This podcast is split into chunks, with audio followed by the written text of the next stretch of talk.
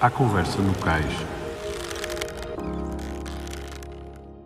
Esta semana fomos até Almada e falamos de Lourenço Marques, de uma viagem de avião, do primeiro Mundial, irmãs a bordo, deixar a vela cansada, 30 anos de desporto escolar, desporto completo, da ligação, autarquias, escolas, clubes, melhoria das notas, do Daniel Santana, que compete com 82 anos, de segurança e de Viana do Castelo. A nossa convidada desta semana é a Cristina Domingos.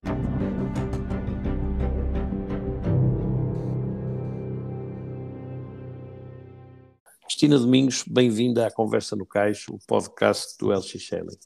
Cristina, é um prazer enorme falar contigo pelo percurso extraordinário que tens na vela, pela paixão, pelos projetos em que te metes, pela teimosia com que não deixes que as coisas acabem. Mas eu queria começar aqui quase com uma brincadeira. Vocês em pequeninos só tinham barcos na vossa vida? Quer dizer, a tua irmã, tu, o teu irmão, quer dizer, são talhados para a vela e para os barcos. Como é que foi? É verdade, os meus pais emigraram para a África, para Lourenço Marques. Tinha lá um projeto de engenheiro, o meu pai monta lá uma fábrica, então nós todos nascemos em Lourenço Marques e eles já andavam de barco, a minha mãe andava com o meu pai já de Snipe. Aquilo foi mesmo, aquilo começou tudo a nascer, tudo já estávamos dentro de água. Nós ali em Lourenço Marques éramos na rua, piscina, água, e estivemos sempre ligados à água, que era fantástico. E tens memórias desses tempos?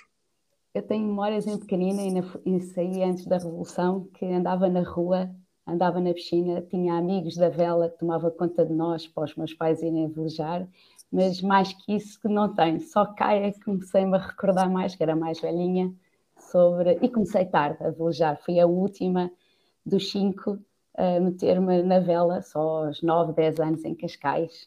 O resto era tão franzidinha, tão magrinha, que tinha medo que eu me partisse toda. Desmontaste. Olha, e diz-me uma coisa, como é que foi essa transição? Tens memórias dessa transição de passar, de sair de um sítio tão quente, tão livre, não era? Em que, naquela época, em Lourenço Marques, as crianças viviam na rua, não é? Não havia inverno, quer dizer, era tudo. E tens memórias dessa transição para cá? Tenho memórias, principalmente, da viagem de avião. Que, tão pequena que eu era tão traquina que depois pus-me lá na casa de bem, fiquei trancada, comecei a gritar, tenho essa memória muito presente. E depois cá fomos para a casa nós vínhamos de Lourenço Marques, fomos, em vez de irmos morar para Setúbal, fomos morar para Oiras, para a casa do meu avô, toda a família lá, os nossos 7, os 5 mais 2, mais os meus primos lá. E essas memórias foram fantásticas, porque continuámos a viver na rua, continuámos a fazer aquilo que fazíamos em África e não tínhamos tanto movimento lá ao frente da vivenda e era só brincadeira. E depois comecei a ir para a escola, já foi uma coisa diferente, mas continuava com a imagem que a rua era importante para nós estarmos a nos divertir. E eu acho que hoje em dia faz tanta falta à rua os miúdos, não é? Quer dizer, hoje em dia os miúdos vivem mais enclausurados, esta lógica dos condomínios, então que eu acho uma coisa, uma aberração. Mas, quer dizer, não há rua, os miúdos não jogam futebol na rua, não brincam na rua, não jogam apanhada na rua, quer dizer, não andam... Quer dizer, não sei, acho que o mundo e as crianças perdem muito com isso, mas se calhar sou eu que estou a ficar velho e já reta. Mas não sei. Olha, Cristina, diz-me uma coisa, e... Como é que começou a vela? Portanto, vens para cá e a vela começa de que forma, como, porquê? Eu continuo a ir com os meus pais para o local onde estavam a fazer vela. No inverno tínhamos que ir sempre para a zona de Belém, porque Cascais não é o que é agora. No verão passávamos para a zona de Cascais, íamos todos para Cascais. Tínhamos um Sinbad, fundeava ao largo, ali da Baía de Cascais. Ficávamos lá a dormir. Com um barco a remos, íamos ali à praia, ao supermercado a pé, íamos comprar mantimentos para ir para o barco, e era assim a minha infância, até começar a velejar e a fazer treinos e entrar na escola de vela do Carlos Pataleão, com 9, 10 anos no Clube Naval de Cascais. Era sempre alegria, sempre na água, e era fantástico. O Sindbad dava-nos muito apoio e o meu pai também, com o Sindbad, às vezes acompanhava quem já estava a velejar no apoio a velejar os otimistas ali em Cascais. O teu pai era um velejador de fim de semana ou tinha alguma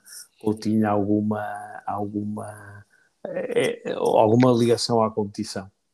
O meu pai, velejador ao fim de semana, durante a semana trabalhava nas empresas que estava destacado, mas era competidor.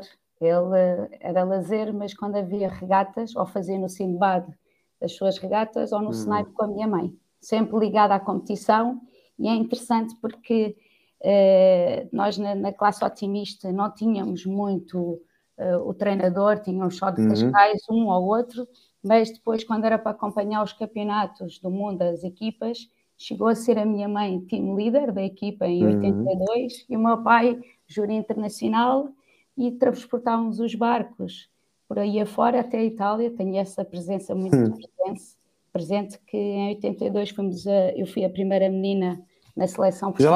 Já lá vamos. Já estou a andar muito à frente na minha história. Eu quero perceber, tu eras a mais nova, não é? Não, o Afonso, pois é, o Afonso é mais novo. Não parece, mas é. Não, o Afonso agora está mais musculado, não se nota. E eram muito competitivos, vocês entre irmãos?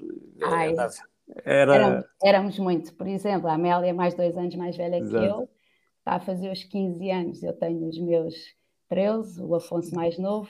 Quando estávamos a competir na classe otimista, aquilo... No mar tínhamos que ser o melhor um dos outros e desse o que desse tínhamos que chegar à frente. E depois em casa, se houvesse algum problema de regras e tudo, meu pai era júri internacional, aquilo era uma arbitrava e arrumava, era? Era uma sabadela ao jantar, à mesa, e não saíamos da mesa sem ver as regras todas. Era interessante. De modo que a vela para você, para ti e para vocês, mas para ti neste caso, sempre foi sinónimo de felicidade, de alegria, de convívio, de família, amigos, quer dizer, tudo isso fez parte da tua juventude. Tu não serias o que és hoje se não fosse a vela, provavelmente. É interessante. Eu houve aí um timing que me afastei da vela, mais para a frente, mas como tu dizes, isto fica no bichinho e eu gosto disto, e eu voltei outra vez com outra forma de estar na vela e continuo cá e adoro a minha alegria e transmitir isto a todos os miúdos que estão à minha volta, ensinar a vela e deixar algum reto e sementes a muitos miúdos que já andam aí já estão nas universidades ou outros projetos com gosto pela vela, que é o meu lema e o meu propósito. Oh, Cristina, agora dando aqui um salto no tempo, como é que a menina franzina que quase se perdia, quase que se partia, quase tinha medo que se desmontasse dentro do barco, passa a ser, tu foste a primeira portuguesa, menina, senhora, rapariga, o que queiramos chamar, mas miúda na altura, a representar Portugal no Mundial de Otimista. Como é que foi esse apuramento e porquê é que tu foste? Aquilo foi em 1982, já estava no meu último ano de otimistas. A seleção tinha que ser feita, havendo meninas e meninos, só podiam ir os 5 primeiros. Não havia cotas para meninas na altura? Nada. Eu tinha que lutar pelo meu lugar. Exatamente, tiveste mesmo que ir lá... E entretanto havia vários apuramentos, várias pães, que eram apuramentos nacionais, do norte ao sul, e depois fazia um ranking, e os 5 primeiros iam a um campeonato do mundo. Eu só sei que já estava a tentar há 2 anos, antes dos meus 15 anos, não tinha conseguido, e aquilo era mesmo assim, eu tinha que fazer o melhor possível, até com o meu irmão às vezes estava à frente e eu tinha amuras, não perdoava. O Afonso na altura já competia contra ti? Já. Ele também foi, e depois... Vocês foram os 2 ao meu Mundial? Fomos os 2 à Itália, ao mesmo Mundial, e eu só dizia assim, eu só estou vrazidinha, não peço quase nada, porque é que não é pelo peso e pela altura e não é pela idade, porque no ano seguinte era o Brasil, eu já estava com esta estaleca toda e disse assim, para o ano vou ser operada outra vez. Não, mas a idade limitou, tinha que sair dos Otimistas. Além do Afonso, quem foram os outros três? Foram contigo esse Mundial? Foram o Jorge Herédia e os irmãos Silva, era a equipa de 5. Eram os dois, a família Domingos, Afonso e Cristina, o Jorge Herédia e o Pedro e o Jorge Silva. Os Silvas eram de Paço de Arcos e nós todos éramos de Cascais. E tens memórias desse Mundial? Como é que era para uma miúda? Quer dizer, porque não havia histórico de raparigas, não é? Portanto, o Afonso, se calhar, também se um bocado sendo mais novo de guarda-costas, a minha irmã, mas, ou essa coisa, mas como é que foi esse primeiro Mundial para uma rapariga? Quer dizer, porque hoje em dia, e muitas nem precisam de cotas porque os lugares estão lá, não é? Mas na altura, como tu disseste, o processo era muito mais complicado, não é? Era, e quando eu cheguei lá, vi que aquilo era um meio mundo, era tantos barcos. Eu só sei que me lembro também de estar ali no momento das largadas, tu tens que estar na linha da frente. Os miúdos queriam-se chegar a mim, eu gritava com eles, eu tinha esta garra e não deixava ninguém tocar no meu barco, nem que se pusesse com a cruzeta ou com uma pagaia, dava-lhes na mão. Eu disse, ninguém toca no meu barco. E lembro também o júri lá, que eu estava perto sempre do barco do júri, que era algumas largadas era o ideal. E o júri disse assim, lá está a portuguesa a gritar. Pela venda. E então lá eu ia fazendo, porque foi uma experiência tão interessante, até troca de camisolas. Eu tenho até uma camisola de uma miúda norueguesa que guardei. Até hoje? Até hoje. Eu guardei e disse assim, isto é um momento histórico para mim. E está com esta gente toda, estes jovens todos. Poucas raparigas. Era isso que eu te ia perguntar. Eram raras, não era? Eram muito raras. Eram aves raras. E então nós estávamos no meio dos rapazes, mas tínhamos de estar tão iguais a eles para fazer o melhor possível e estar para largar na frente, que eram 100 e tal barcos. Era a primeira vez que eu estava numa situação daquelas e foi fantástico. E diz-me uma coisa, na altura também, portanto, na classificação geral, também não havia classificação feminina. Nada, nada. Era tudo junto e tudo para o mesmo pacote. Tudo a monte e fé em Deus. Era. Tu lembras do resultado que obtiveste? Fiquei em 82. Ali pelo meio? Bem bom. Ali pelo meio, mas era muito difícil. Bastava largar mal, que aquilo era estar sempre coberto e pronto. Mas os treinos que nós fazíamos muito em Cascais e competir, a parte da competência, nós temos garra e fazer o melhor possível e procurar o melhor vento e tudo, ajudou muito. O problema é que eu já estava naquele Mundial com 100 e tal barcos, que era a primeira vez, fiquei um bocado baralhada, mas foi muito interessante, adorei. Aquilo, imagino, para ti deve ter sido completamente um mundo novo, não é? Quando lá chegas, aquilo foi uma revolução. Olha, e diz-me uma coisa, acabou o Mundial, tu sais dos Otimistas e depois não tenho classe para ir, porque o meu objetivo como velejadora, Jogos Olímpicos, passar por uma classe que fizesse sentido. Sim. Para ir aos Jogos Olímpicos. Era o laser, eu gostava muito ao nível individual, laser standard, só standard, não tenho corpo para isso, nada disso que pareça. Então com o meu pai decidi ir para as pranchas, divisão 1, divisão 2, fazer uma brincadeira, que também havia jogos para as pranchas. E meu pai começou a comprar uns livros franceses da BIC para ir para a Lagoa de Albufeira ensinar a velejar windsurf. E digamos que a tua carreira como velejadora em classes de formação e pré-olímpicas e olímpicas acabou quase com esse Mundial, então? Não, porque eu fui para a prancha e depois vi que era tudo muito engraçado, mas quando temos tudo isto na vela, há classes que nós temos de ter uma certa estatura e peso. Exatamente. E se não estivermos enquadrados com essa premissa, não vale a pena entrar nessa classe. E já na altura era assim, quer dizer, isto não é um problema de agora. Sim, e entretanto a prancha não era ideal para mim, apostei no 470 feminino, juntei-me com a minha irmã. Eram as raparigas que existiam lá. Exatamente. Feminina. Exato. mas não deu muito bom resultado, porque eu era proa, com a estatura mais baixa que a minha irmã, nós somos duas lemes, e ela foi leme e eu fui para a proa, que adorei fazer proa, mas não resultou, porque não é compatível eu ser mais baixa que ela, ser uma proa, ela leme. Ela sai de leme feminino e eu vou à procura de uma proa para a minha equipa. Para a equipa. Fui buscar aos cruzeiros, uma rapariga nos cruzeiros, formá-la e ensinar vela ligeira para fazer equipa comigo para a assistência feminina. Foi um processo muito engraçado, muito evolutivo. E tu chegaste depois a fazer as panes, tudo aí ou não? Cheguei a fazer ao nível 470, tínhamos alguns e fazíamos, era a única tripulação feminina, mas... Mais uma vez foste pioneira. É. É verdade, não é? Isto tem graça, não é? Porque nós olhamos para ti e és uma pessoa nova e isso, mas quer dizer, isto é assustador pensar, e não, ainda bem que foste, mas ao mesmo tempo é assustador, não é? Pensar que antes não havia nada, não era? Realmente as raparigas e isso e a vela era um mundo completamente masculino, não é?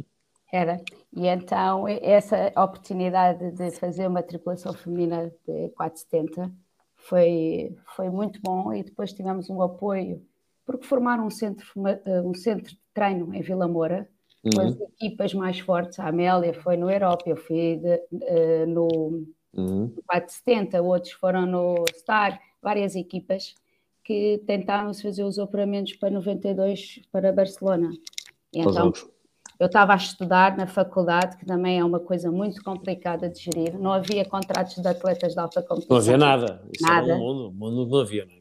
Então, eu saía da faculdade à quinta-feira, metia-me no carro para ir para baixo, para Vila Moura, treinava, voltava no domingo, segunda-feira na faculdade, neste caso era ISEF, Universidade Humana agora, e andava assim para trás e para a frente, mas e quando pudesse treinava aqui em Cascais, e sozinha. Ia para ali para a guia, fazia timings, só técnica, porque não ter outro barco a comparar velocidade era muito difícil. Onde é que eu fazia a melhoria da velocidade do barco e parte técnica? Era já nos campeonatos, era tudo no momento. Muitas das pessoas que eu tenho falado, e já vais perceber o porquê da minha pergunta, muitas das pessoas com quem tenho conversado e sei, não é? Que o teu irmão, Afonso, desde pequenino, foi o alvo a bater, no bom sentido, não é? Porque que realmente o Afonso é um talento, acho que estamos a... não temos tempo de dizer, é um talento ímpar, é um talento absolutamente ímpar, de vez em quando aparecem Afonso, com aquele feeling, com aquele talento, e ele na altura, vocês ainda partilhavam estratégias, segredos e isso, ou tu já estavas, sendo na altura um bocadinho mais velha, a idade fazia a diferença e não tinhas esse apoio? Não, nós como estávamos em classes diferentes, estrategicamente eu focava muito na minha classe, mas se eu tivesse dúvidas ou precisava de ajuda dele, eu perguntava, ele respondia, porque ele é muito de, nele só, fazer as coisas com ele, mas partilha muito com as pessoas quando nós falamos com ele. É um bocado diferente. A minha forma de estar... Somos todos diferentes, é isso? Claro. Somos todos irmãos, mas temos uma todos forma... Diferentes. Sim, todos diferentes. Era difícil para ti ser irmã do Afonso, na altura, no sentido de... Ele, na altura, começa a disparar, não é? Começa a tornar-se... à nossa escala, pelo menos um bocadinho quase uma lenda, uma pequena lenda, ainda na altura, hoje em dia é uma grande lenda, mas era difícil conviver com isso em casa ou era pacífico? Não, era tudo muito bem, ele tinha os seus objetivos e as suas ideias na vela e para fazê-la. Eu tinha aquele objetivo que era os Jogos 92, conseguisse, não conseguisse, porque não consegui mesmo o apuramento, e larguei a vela. Foi assim um vibe que me deu, estava tão cansado, não havia apoio, não havia nada, e desapareci do mapa da vela um tempo. E assim, é isso que eu ia dizer, não é? Era muito ingrato esses tempos, não é? Porque, quer dizer, tu dedicaste de corpo e alma, não é? A 100% a uma causa, mas era quase correr sozinha, não era? Era porque, como sabes, na vela, um campeonato em X regatas, basta correr uma ou duas mal, aquele apuramento já matou, porque deita uma fora, a outra entra também com uma pontuação, e foi um bocado que aconteceu. Eu só consegui ter sucesso, foi no troféu em Espanha, em Santa Maria, que consegui ganhar uma caravala de prata em segundo lugar, mas aquilo não avalia apuramento para os jogos. Era aquela coisa que ou vais ou não vais naquele momento, no europeu e no mundial. Passei quase um mês e tal fora de casa a tentar aquilo, aqueles campeonatos todos importantes, para teres rodagem, para chegar ao europeu e mundial estar a 100%, mas mesmo assim basta correr uma coisa mal, o apuramento voou. E ao voar estava assim tão cansada, como dizes, estudar, acabar a faculdade. É que foi tudo ao mesmo tempo, não é? Tudo ao mesmo tempo. Eu acabei o curso em 91, com estágio, estou a fazer o apuramento para 92 para os jogos. Era muito difícil gerir este tempo todo, para fazer tudo ao mesmo tempo. Não, vocês e tu, neste caso, vocês eram realmente... Tem graça que hoje em dia, às vezes, vemos muitas vezes os miúdos dizerem eu não tenho tempo, e eles não sabem mesmo o que é não ter tempo, porque, e ainda bem, as coisas estão muito mais facilitadas, não é? Quer dizer, hoje em dia, neste caso a federação, os programas com as universidades, com tudo isso permite que realmente que haja uma conciliação, que haja uma disponibilidade, e há outros tipos de apoios, quer dizer, para ir a treinos, tudo isso, mas realmente há muito pouco tempo. Quando tu passaste por isso, era tudo muito difícil. Olha, é interessante para falar em tempo, por isso é que era tão organizada, não tinha tempo aos meus amigos, aquilo era tão focado, que eu tinha o tempo limite para estudar, e os buraquinhos que eu tinha, era muito atenta nas aulas, focada naquilo que eu tinha que fazer. Saía das aulas, desligava de tudo da escola ou da faculdade e só me dedicava ao treino. Tinha que estar muito bem gerido o tempo, que atualmente os miúdos não têm esse tempo gerido tão bem como... Não é. É muito mais anárquico, não é? É. A anarquia de tempo é uma coisa terrível. Oh, Cristina, dando aqui um salto agora, e já que estamos a falar de tempo, vamos dar aqui um salto de tempo bastante grande. Nós... E eu penso que o mérito, pelo menos ainda não te é reconhecido, também sei que não te moves por isso, mas há que dizê-lo claramente. A vela no desporto escolar tem uma mãe que és tu, e eu vou, peço desculpa, eu não sei quem é o pai, mas, neste caso, e eu acho que há um trabalho notável do Clube Vela de Viana do Castelo, de modo que acho, se quisermos, que haja um pai para a vela no desporto escolar, talvez seja, e se estiver errado, corrijo-me, aquele projeto de Viana, acho que é notável, mas realmente a vela... A vela como desporto escolar tem uma mãe que és tu, sem dúvida nenhuma. Eu sei que a tua irmã também está, a Amélia está envolvidíssima nisso, mas realmente a tua obstinação por esse projeto dá frutos, e hoje em dia estão à vista. Como é que surgiu na tua vida esta questão do desporto escolar? Da vela no desporto escolar? Sim, isto é muito interessante, que eu estava a terminar o meu curso, ali em Cascais, havia um grupo de professores que já faziam umas brincadeiras. Estamos a falar em 91, 92. Eles pedem-me, a mim, para eu dar uma formação a esses professores, que eles não estavam... 92, estás a falar? 92. Estava eu na campanha olímpica. Sim, há 30 anos, é preciso termos noção disto. Ainda ninguém falava em desporto escolar e vela, muito menos. Quer dizer, não havia, não é? Não, não se falava nada disso. Eram os curiosos, os professores, que ainda faziam ali uma brincadeira, e queriam formação porque os professores não tinham, e eu como velejadora e estava no topo disto tudo, e então eles pediram ajuda. Até me lembrei de ver uns papéis há uns anos atrás que encontrei, e eu estive a dar formação a esses professores. E depois, como tinha-te dito, que afastei-me mesmo da vela, comecei a dar aulas, e pensei assim, estou a dar aulas de educação física, mas eu gosto tanto da vela, estou na margem sul, vou pegar neste projeto outra vez. Em 2000, vamos a ver o tempo, houve aqui uma fase de afastamento Eu comecei a apresentar o projeto na escola da Costa da Caparica, ali na Cova Vapor, com desporto escolar. E aí nunca mais parei. Por isso, quando... Não, mas espera aí. Mas eu preciso de ouvir isto. Diz-me uma coisa. Era quase uma conversa de aliens, não? Era. Aquilo, eu tinha um colega que não era nada da vela, eu tinha que ajudar e depois ele, na questão da segurança, queria pôr os miúdos de qualquer maneira ali na cova, pôr concorrentes para andar, etc. Eu dizia que não. E a pouco e pouco começa a haver uma procura de fazer uma organização mais correta e mais alinhavada, como se deve ser o desporto escolar, mais próximo, não digo no federativo, mas as regras em qualquer desporto têm que ser ligadas às regras de regata e a forma de organizar o desporto escolar da vela, e começaram a pedir apoio na estrutura nacional.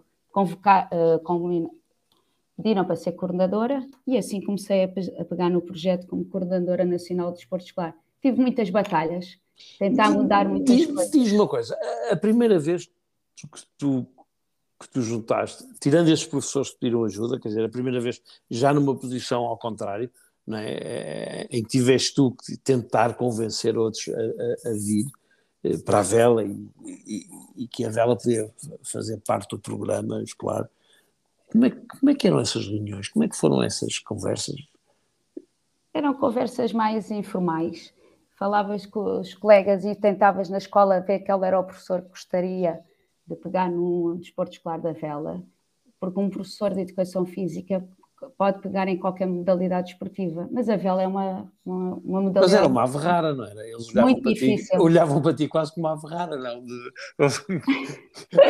Não, quer dizer, porque assim uma pessoa... Não é, quer dizer, nós olhando para o sistema de ensino em Portugal e para a forma como ele está estruturado, o desporto, não é? Quer dizer, levas umas sapatilhas, uns calções e uma t-shirt, praticas quase tudo, não é? Mais pavilhão, chove, vais para dentro do pavilhão, não chove, vais para fora, não é? Sim. Agora, há que levar as pessoas até à água, depois quando chegam à água há que pô-las a aparelhar um barco, depois como é que foi desmontar, como é que foi simplificar esse processo? Penso eu que na cabeça das pessoas devia ser tão esdrúxulo. Pois, é que, como estás a dizer, o tempo na vela é complexo. Antes, durante é importante para eles aprenderem, e o depois.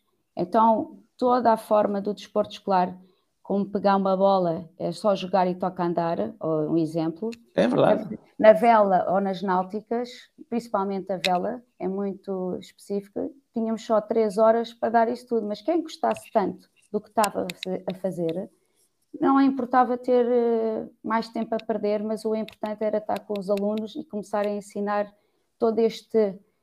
espetacular desporto, porque é muito complexo e muito completo para um jovem aluno aprender, porque tem muitas variáveis, e isto era tão interessante que muitos destes alunos, quando eu comecei a pegar, alguns mesmos já fizeram vela fora, já estão em treinadoras, já são marítimo-turística, e isto é que é importante, que aqueles alunos que gostassem tanto da vela ou faziam esse percurso na sua vida, ou então, se houvesse algum aluno que tinha capacidade de ir mais longe, temos exemplos de alunos do desporto escolar que passaram para os clubes.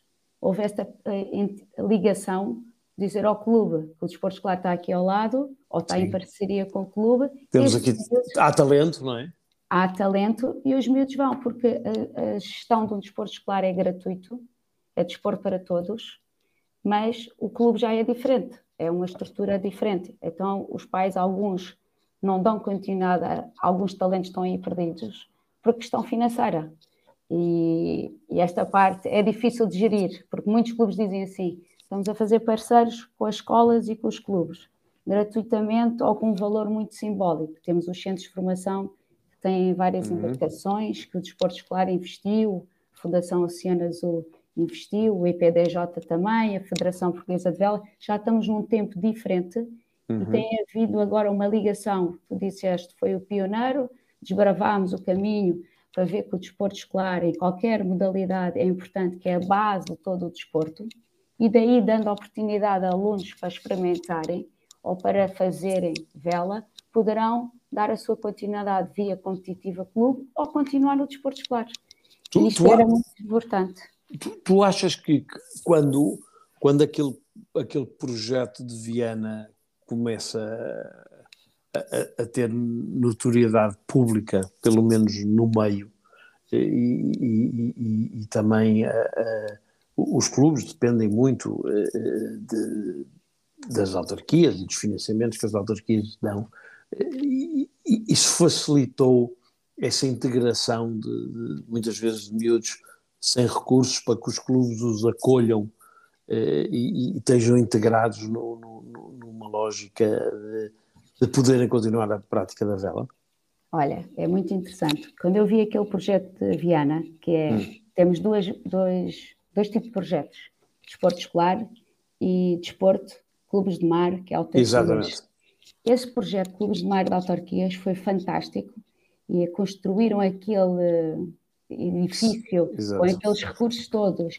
E a autarquia, estando ligada aos clubes e dando a oportunidade a esses miúdos sem recursos, sem meios, para poderem fazer vela, foi muito fantástico. Toda a gente, até foi falado em várias formações e sessões de sensibilização sobre esse projeto, foi uma forma de abrir a todo Portugal, que era muito importante as autarquias se envolverem.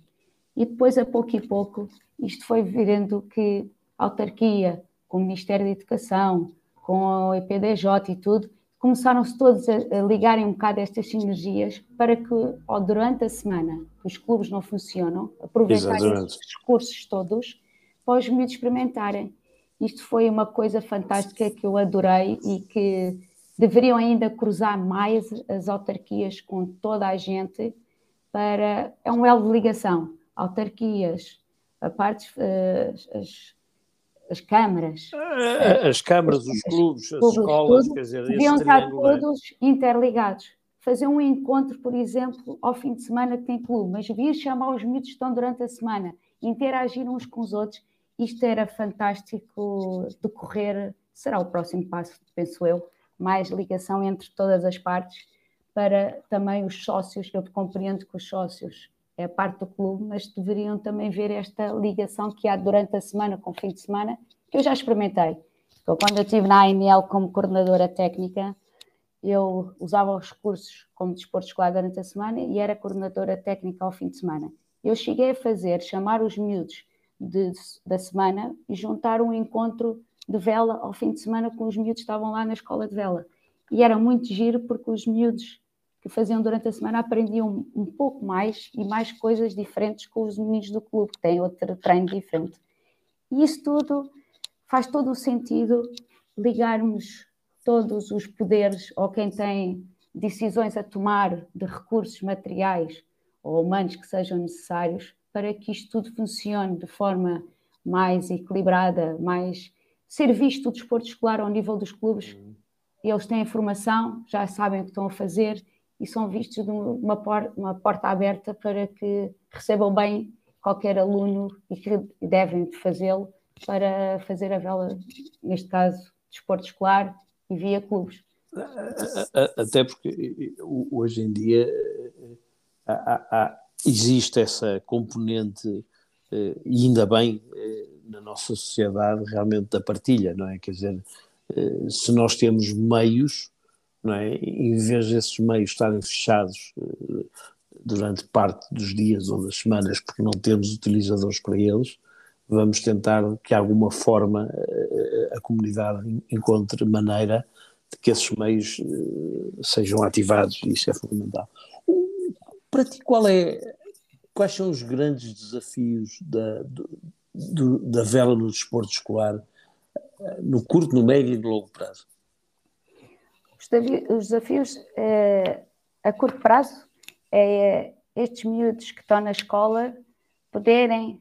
Não se perderem, a vela não os perder, não é? Não os perder, mas os horários escolares às vezes não permitem que os alunos estejam durante a semana. Estamos com uma grande dificuldade, é que muitos alunos que este ano estão a fazer desporto escolar, para o ano é uma incerteza, porque o professor está a enquadrar esses alunos. Eu tenho o Isendo, que tem o meu centro de formação ali da Almada, que tem parceria com o Clube Naval de Almada. Tenho o aluno que faz à quarta-feira à tarde, mas para o ano está no outro ano letivo. Será que tem a quarta-feira de tarde livre? Exatamente. O clube dá-me essa quarta-feira de tarde livre. Eu tenho o meu horário essa quarta-feira de tarde livre ou à sexta-feira. Ele quer de sair. Antes de irmos ao médio e longo prazo, a vela geralmente melhora as capacidades de aprendizagem e as notas dos alunos, quer dizer, há esse benefício, porque tu falaste há um bocado que para estudares e treinares na altura, não é? Tinhas que gerir muito bem o teu tempo, e nós sabemos que a vela tem capacidades de formação extraordinárias, como a capacidade de decisão sozinha, lutar contra elementos adversos, seja do tempo, seja do que for. Tu sentes que há uma melhora da performance intelectual, social, etc., etc., dos miúdos que vêm do desporto escolar quando começam a ver prática da vela? É mesmo, isso acontece sempre, porque vimos que há alunos que têm notas fracas, eles gostam tanto da modalidade, sabem que naquele dia têm que ir ao desporto escolar, têm que gerir muito bem o seu tempo para que não baixem as suas notas. E há uma ligação muito direta entre o professor e o encarregado de educação para gerir isto tudo, para que o aluno que tem, neste exemplo, quarta-feira de tarde, se tem um teste no dia seguinte, ele saberá que durante a semana tem que estar já tudo já alinhavado para que não falte na quarta-feira. Mas há algumas aves raras que às vezes ainda faltam.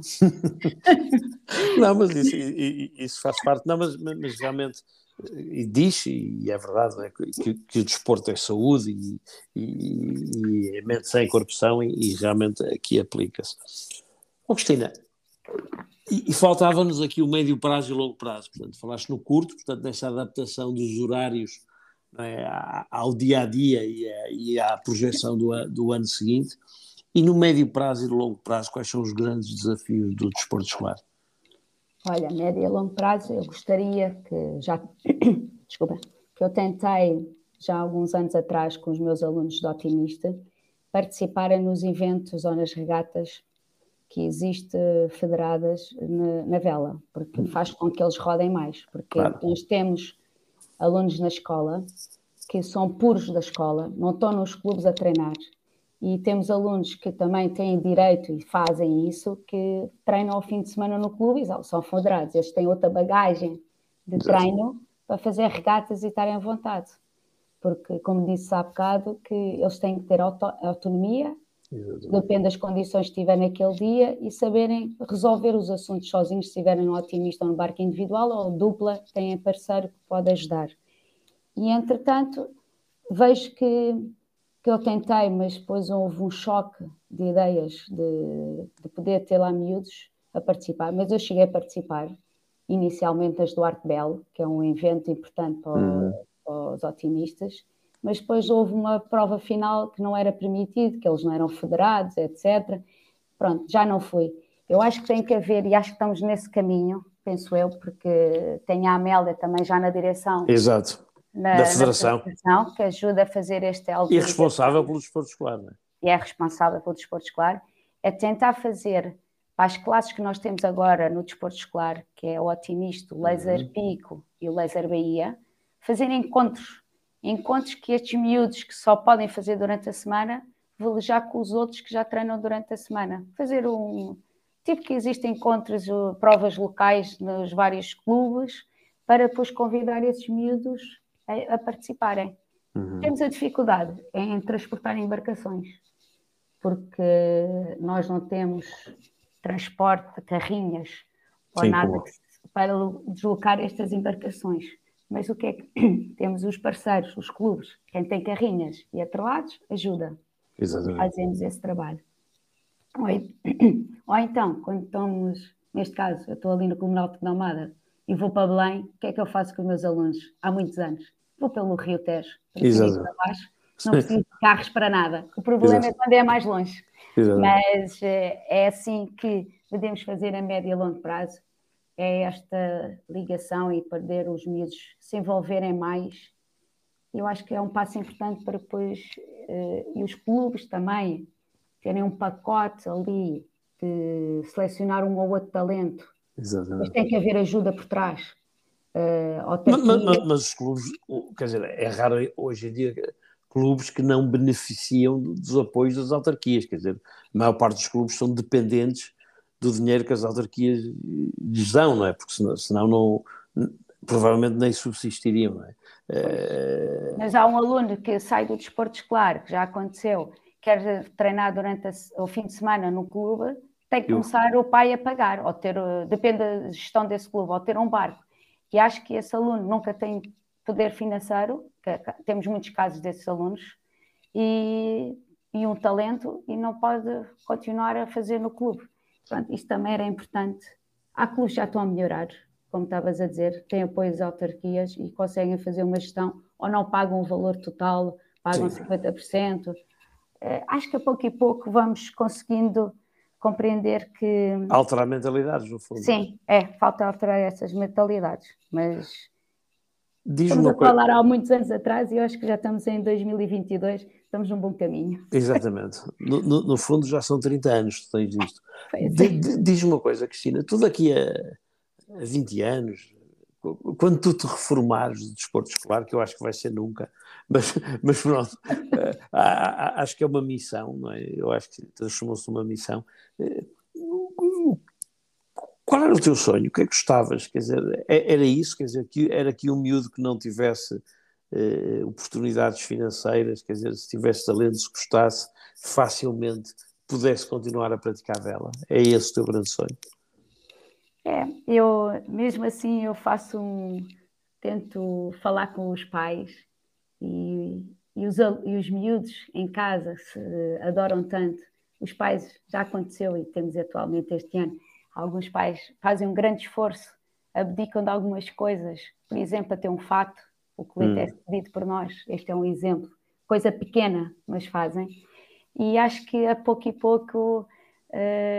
acho que os miúdos em casa e os pais gerindo bem a parte financeira conseguem dar algumas condições ao seu filho, mas a questão de dentro do clube, eu ligando diretamente ao meu clube, eu faço essa ligação e eles com as direções, a direção do clube tentam dar a oportunidade ao aluno. Isso é muito importante, que não cortar logo a oportunidade desse miúdo de poder continuar. Não se perder, não é? Não ficar por aí e vai escolher outra modalidade que é mais fácil, mas...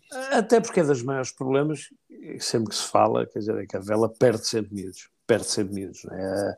A pirâmide está invertida, hoje em dia perde para o kite é vela, mas pronto, perde para o surf, perde para o stand-up paddle, perde para aqui e para ali, quer dizer, isso no fundo há uma forma de alimentar esse pipeline, não se pode de forma nenhuma perder, até porque estamos a falar com ilusões e sonhos de crianças e não podemos gostar disso.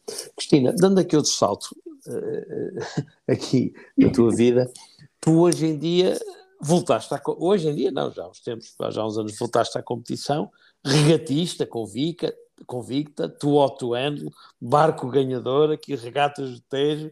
Como é que foi esse regresso aqui à competição de vela de cruzeiro? Como é que ainda encontras tempo para isso tudo? É isso mesmo, tenho que gerir o tempo, selecionar bem o meu calendário com a equipa que temos neste caso foi um projeto de 2 anos, um ano e tal, no ano passado culminou neste caso a ida à Palma e a Santa Maria na Copa do Rei. Até eu transportei o barco de outro, que é o Bamaco do Rodrigo, para Palma. Foram os dois, não é? Foi muito interessante. E, como digo, eu tenho que gerir bem o tempo. Nós, a equipa, faz a planificação de que regatas temos, fim de semana temos, e eu sei que naquele fim de semana, ou há treino, ou há regatas, eu não posso marcar nada. Tenho que mesmo estar disponível. E agora eu mudei um bocado este ano, como também sou júri de regata, mais essa, e sou regatista de Snipe, que falhei o europeu de Masters, que eu era vice-campeã com o Daniel Santana em Legend, que ele tem 82 anos, falhámos agora em Valência com o carro, não gripou, de 2019 e 18 fizemos o Mundial e fizemos o Europeu, e este ano, olha, para a semana vou estar no Nacional de Snipe, espero bem, não perdermos. Gosto de fazer regatas de Snipe, de cruzeiro, e por isso ter tanta coisa a fazer, e o projeto do Toato Andal é sempre ambicioso, nós temos de estar a 100%, a equipa a trabalhar. É uma equipa muito aguerrida, vocês não são prós, mas pensam como prós, não é? Vocês pensam como prós, não é? É isso mesmo, temos o skipper, que é o António Tanja, temos um tático fantástico, aquela do Marco, aquela equipe, cada um tem a sua tarefa, e é fantástico porque só, aquilo é, cada um faz a sua tarefa, se houver alguma falha durante a regata, alguma manobra, e um tiver a dificuldade, nós sabemos um pouco de tudo, e isso é muito importante.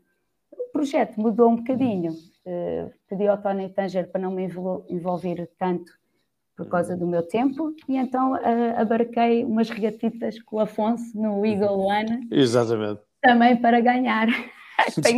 Vamos à água e ganhamos todas até agora. Sim, sim, isso também. Vocês os dois juntos também devem ter um alvozinho nas costas e o pessoal todo a tirar as setinhas das costas. Por isso que há pessoal do cruzeiro diz assim: Cristina, bem, eu gosto muito, eu sou super alegre, e quando é para fazer as coisas é fazer, e até venho com nódoas negras para casa. As pessoas da escola dizem assim: estás com nódoas negras? Olha, estou porque... O que é para fazer, não interessa o que acontece pelo caminho. E então temos que executar a 100% o melhor possível. E então, o meu lema no futuro são regatas cruzeiro, Snipe com o Daniel enquanto puder. Exatamente. E... é um projeto extraordinário, não é? Quer dizer, o Daniel é uma coisa...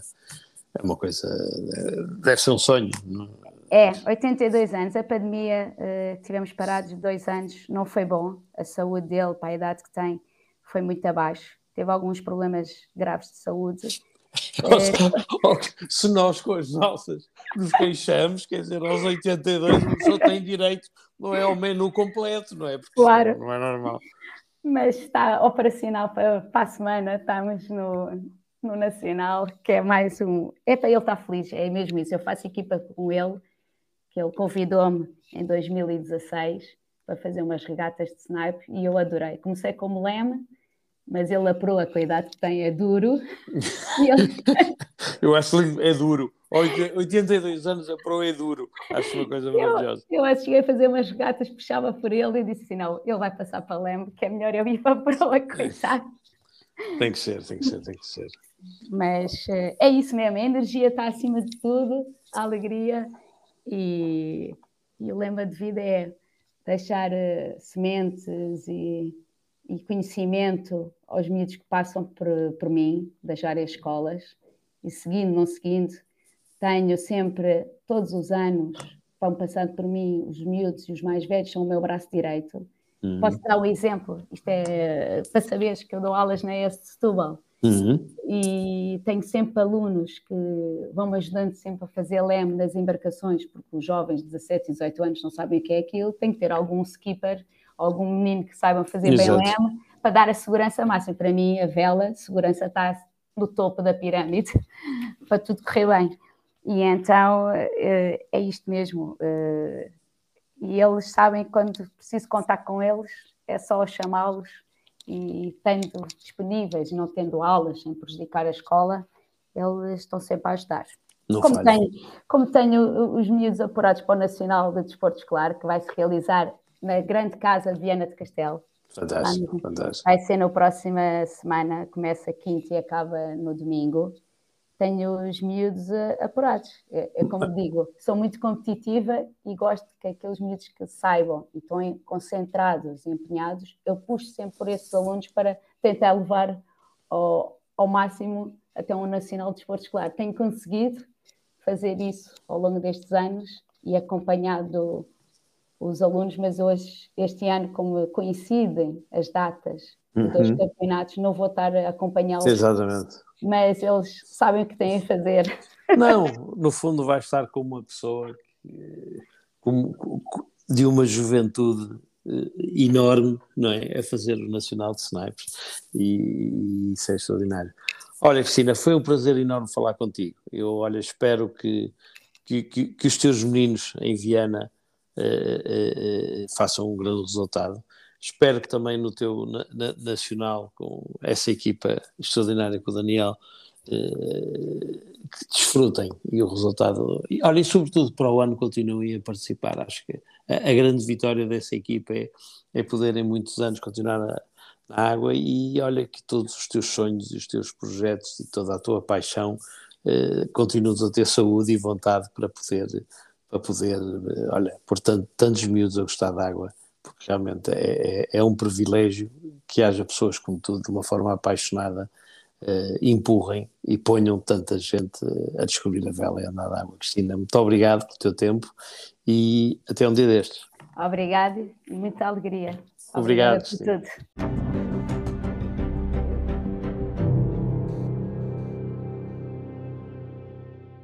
E assim chegamos ao final de mais um À Conversa no Cais. Para a semana cá estaremos com um novo convidado.